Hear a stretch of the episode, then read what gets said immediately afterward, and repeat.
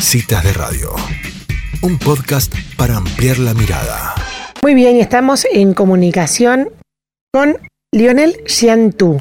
Espero haber dicho bien su apellido, Lionel Xiantú, eh, médico veterinario y responsable del área técnico comercial de Nutrefit. Bienvenido, Lionel, a Citas de Radio. Mi nombre es Elisa Peirano. ¿Cómo estás? Muy buenas tardes, Elisa. Eh, todo muy bien, realmente. Eh, muchas gracias por, por este espacio. ¿Dije bien tu apellido, Xiantú? ¿Se dice así? Eh, ya con, con, algunos años encima lo he escuchado nombrar de, muchas maneras, así que está bien, es muy, parecido, Está muy bien. Bueno, Lionel, el tema que nos convoca hoy es QBIF, ecografías y nutrición aplicada, la tecnología a disposición del negocio de la carne. La verdad que me pareció muy interesante porque mm, como alguien que no está tan interiorizado en el tema de la, de la carne, el hecho de que haya ecografías de carne me parece algo absolutamente innovador. Contanos un poquito qué quiere decir QBIF y para qué sirven las ecografías. Bueno, sí, realmente es una parte muy, muy interesante eh, que si bien la, ecografía ya tiene, es, es una técnica de, mucho tiempo, eh, a la, a la producción eh, de carne, por ahí eh, no tanto, pero bueno, sí, eh, desde hace mucho tiempo desde Nutrefit trabajamos, estamos pendientes de, todo lo que tiene que ver con producir carne de calidad y bueno, fue que se creó el Departamento de Calidad de Carne, QBIF, de, Quality Beef, en donde nos abocamos pura y exclusivamente a estos temas. Y, y, siendo la ecografía una de las herramientas que, están dentro de, de QBIF. y, nos gusta trabajarlo de esa manera, decir nutrición aplicada a calidad de carne, porque hay un, sinnúmero de, herramientas aplicadas a este proceso productivo que eh, nos conllevan a, lograr esa carne de calidad. Y una pregunta, eh, para, para, para que la gente que está escuchando se haga una idea, esto es una ecografía que se le hace al animal vivo, ¿verdad? Claro, sí. Eh, la ecografía justamente, eh, al ser una técnica tan, tan exacta y, por sobre todo eh, objetiva, es, una técnica que, no es invasiva para el animal, que, es muy práctica y que se practica, como bien vos decís, en animal vivo, en animal aún en el, en, en el campo del productor, eh, siendo algunas otras alternativas que se puede aplicar en, en, la media res, pero principalmente la gran ventaja que tiene eh, la ultrasonografía aplicada en el animal vivo es entender qué pasa, eh, eh hablándolo de la forma más clara, bajo el cuero del animal en las distintas etapas de, su proceso de crecimiento desde que es eh, ternero y entra a una recría hasta su momento de terminación, entendiendo principalmente eh, cómo es su conformación carnicera, es decir, cuánto, cuánto de, carne de calidad nos va a entregar, cuánto tiene de engrasamiento, que es eh, por ahí la parte necesaria, pero en exceso no es deseado, y entender cuánto tiene de eh, marmoreo, marbling o esa grasita eh, eh, entre la carne que es la que le termina dando la terneza y, el sabor a la carne, que es un, una cualidad muy buscada y, muy pocas veces se llega a entender con el animal vivo qué tan perfecto es ese corte cárnico, ¿no? Mira vos. Y, y Lionel, entonces, le hacen, le hacen la, ecografía y ahí el productor puede tomar decisiones que acerquen o alejen la, la o sea, ¿para qué harían, una ecografía? ¿Para después tomar una decisión sobre la nutrición? Está claro, sí, eh, digamos, eh, nosotros lo trabajamos, Nutrafid es una empresa eh, dedicada a la nutrición animal y, por ahí esto es una herramienta que nos acerca mucho más a la realidad de productiva y nos, y nos da datos concretos de cómo ese animal va evolucionando. Y, por ahí no quedarnos solamente con eh, la foto del, corte cárnico y decir es mejor o peor. Eh, esto nos permite hacer una retrospectiva y cuando digo retrospectiva nos lleva a eh, trabajar en la nutrición aplicada no solamente en ese ternero que después se convertirá en novillo y, después terminará en la góndola, sino eh, pensar en que es importante tomar decisiones desde el momento de la selección de los reproductores, haciendo ecografías de conformación carnicera, porque son caracteres de alta heredabilidad, trabajar sobre la nutrición, de la madre que va a parir un, ternero que después será un novillo.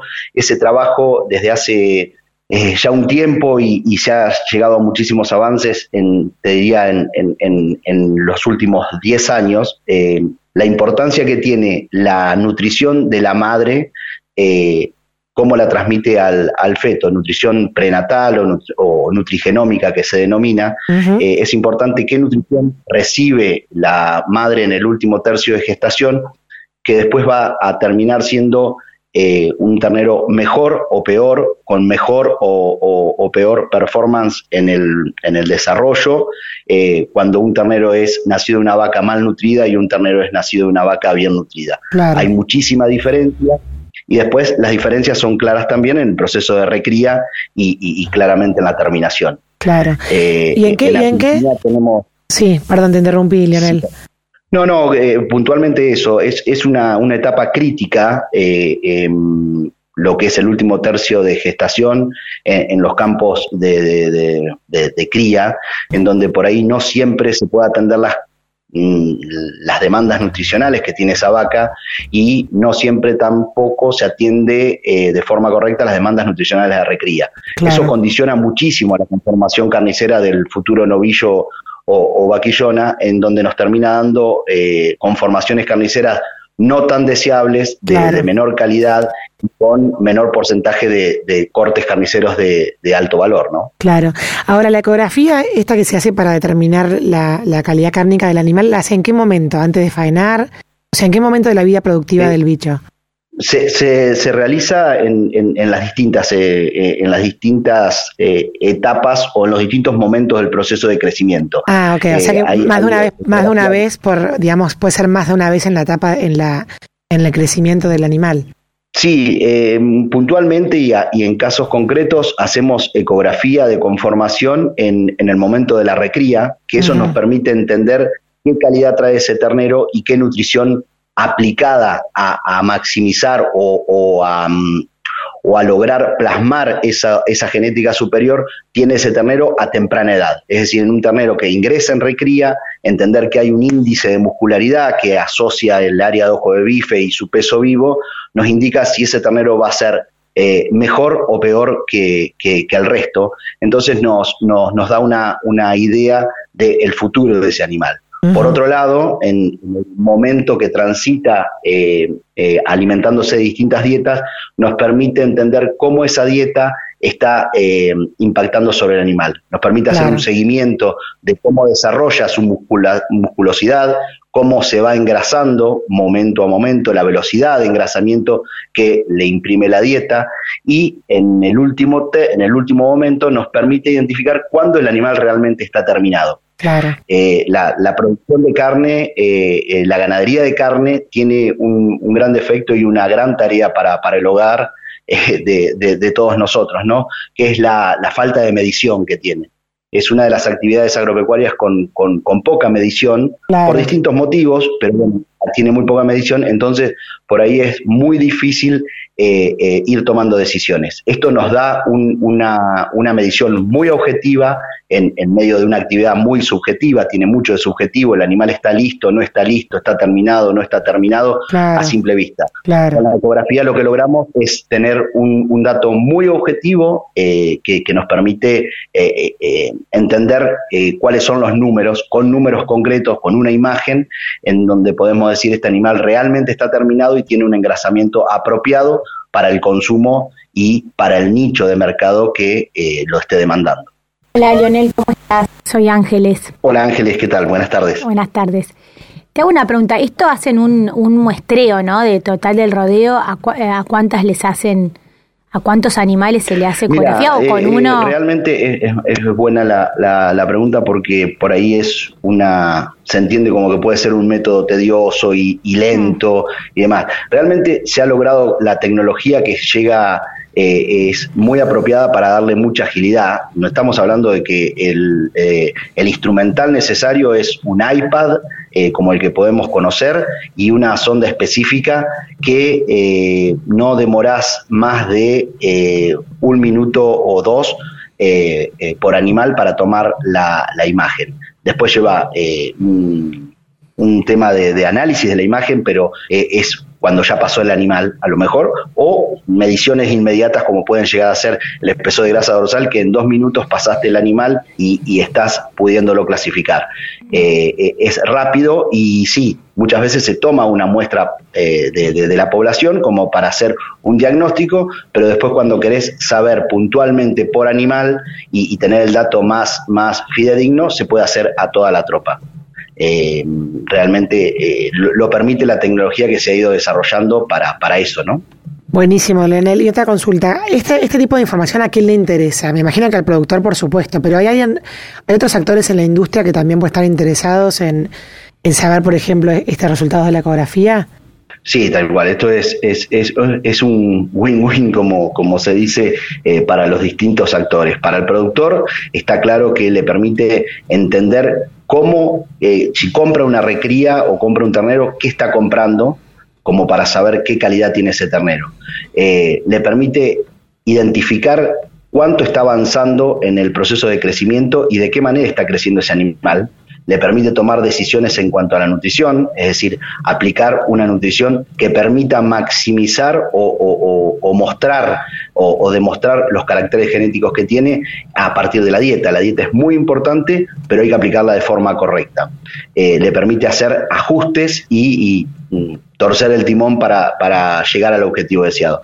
En la industria frigorífica le, interesa y mucho al frigorífico porque eh, está sabiendo de antemano qué tipo de animal le va a llegar al frigorífico. Eh, está claro que al productor también, porque el productor tiene una imagen que dice mi animal tiene 7 milímetros o 8 milímetros de espesor de grasa dorsal, tiene un engrasamiento adecuado. Mi animal vale tanto. El frigorífico lo compra sabiendo que tiene ese grado de, engrasamiento y ese área de ojo de bife y ese marmoreo, entonces ya sabe a qué destino lo puede mandar. Eh, por ahí es, medio, medio eh, poco, poco apropiado por estos días hablar de, exportación, pero eh, los nichos de exportación eh, demandan distintos, distintas eh, características. Eh, entonces el, frigorífico puede darle un valor agregado teniendo ya esa información y permitiéndole negociar, ¿no? Claro, porque está sabiendo con más certeza lo que vende, ¿no?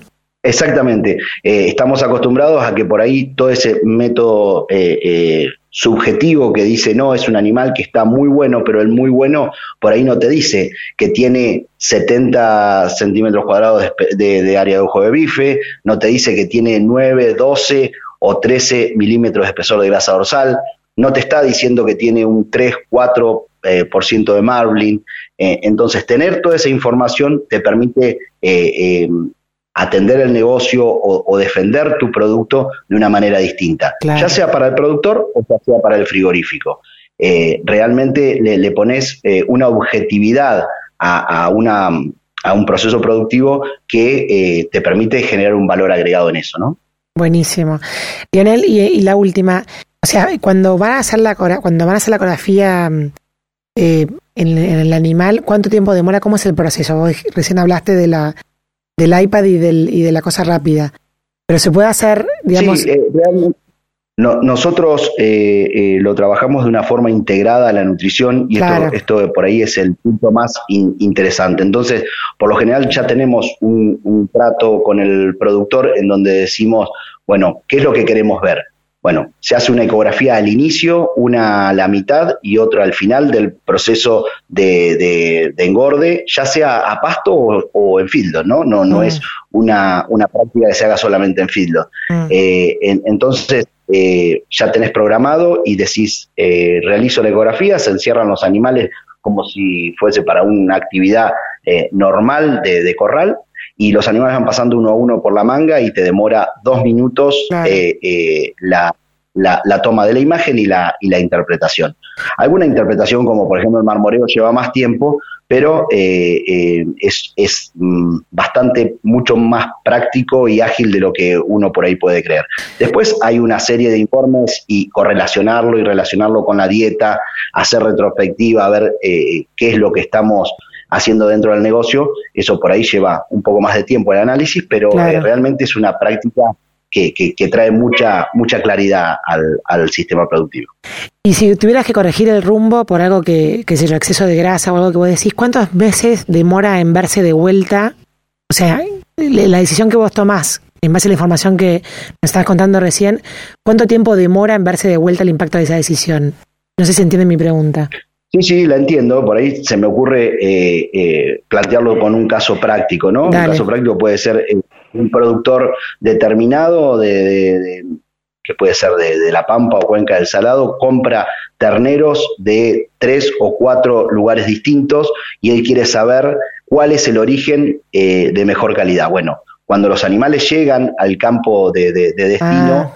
Eh, se pueden fotografiar un porcentaje de cada tropa e identificar de esa manera qué origen es el que me, está acercando un ternero de, máxima calidad. Luego eh, se hace, claro, se hace un seguimiento, él puede hacer un ranking de sus proveedores de ternero. Eh, luego se hace un seguimiento, porque se le asigna una dieta de recría en este caso, porque es un ternero, supongamos, de 180 o 200 kilos se le hace un seguimiento como para entender cómo va avanzando ese área de ojo de bife, que es la medida que a mí me permite entender cuánto músculo tiene ese animal, cuánto músculo está expresando, a más área ojo de bife va a haber mayor cantidad de cortes carniceros de valor y cómo va evolucionando el engrasamiento, porque a mí no me interesa que ese animal se engrase rápidamente, sino que exprese su, potencial en eh, desarrollo muscular. Claro. Y luego, en, en la terminación, me permite entender que cuando llegó a, un área de ojo de bife determinado, que va a ser de acuerdo al biotipo, a la raza y, al sexo del animal, me permite entender que cuando llega a un grado determinado de engrasamiento, que normalmente oscila entre 8 y 9 milímetros, está óptimo. Ahí eh, cualquier mercado eh, em, exterior eh, lo, va a ver muy bien y, Doña Rosa en la carnicería se va a poner contenta porque los cortes que ella va a buscar no tienen tanta grasa y, no tiene que andar teniendo tantos desperdicios. ¿no? Claro, espectacular. Bueno, la verdad, Leonel, que ha sido muy interesante esta, esta cita de industrial. Por lo menos yo aprendí muchísimo. Seguro que la audiencia también. Me, alegro y realmente eh, te agradezco este espacio para, para podernos dar a conocer, porque muchas veces por ahí eh, eh, eh, erramos en la comunicación o por ahí no, no, no sabemos tan bien comunicar este tipo de, herramientas que son tan potentes para una actividad tan importante para, nuestro país, ¿no? Totalmente. Bueno, muchísimas gracias, Leonel. Ha sido un placer. No, gracias a ustedes y, bueno, agradecerte el espacio nuevamente. Quedamos en contacto. Adiós. Muchísimas gracias. Bueno, y así pasaba Lionel Chiantú en la ciudad agroindustrial. Él es el responsable del área de Quality Beef de Nutrefeed. No te pierdas el próximo capítulo del podcast de Citas de Radio. Búscanos en redes. Somos Citas de Radio.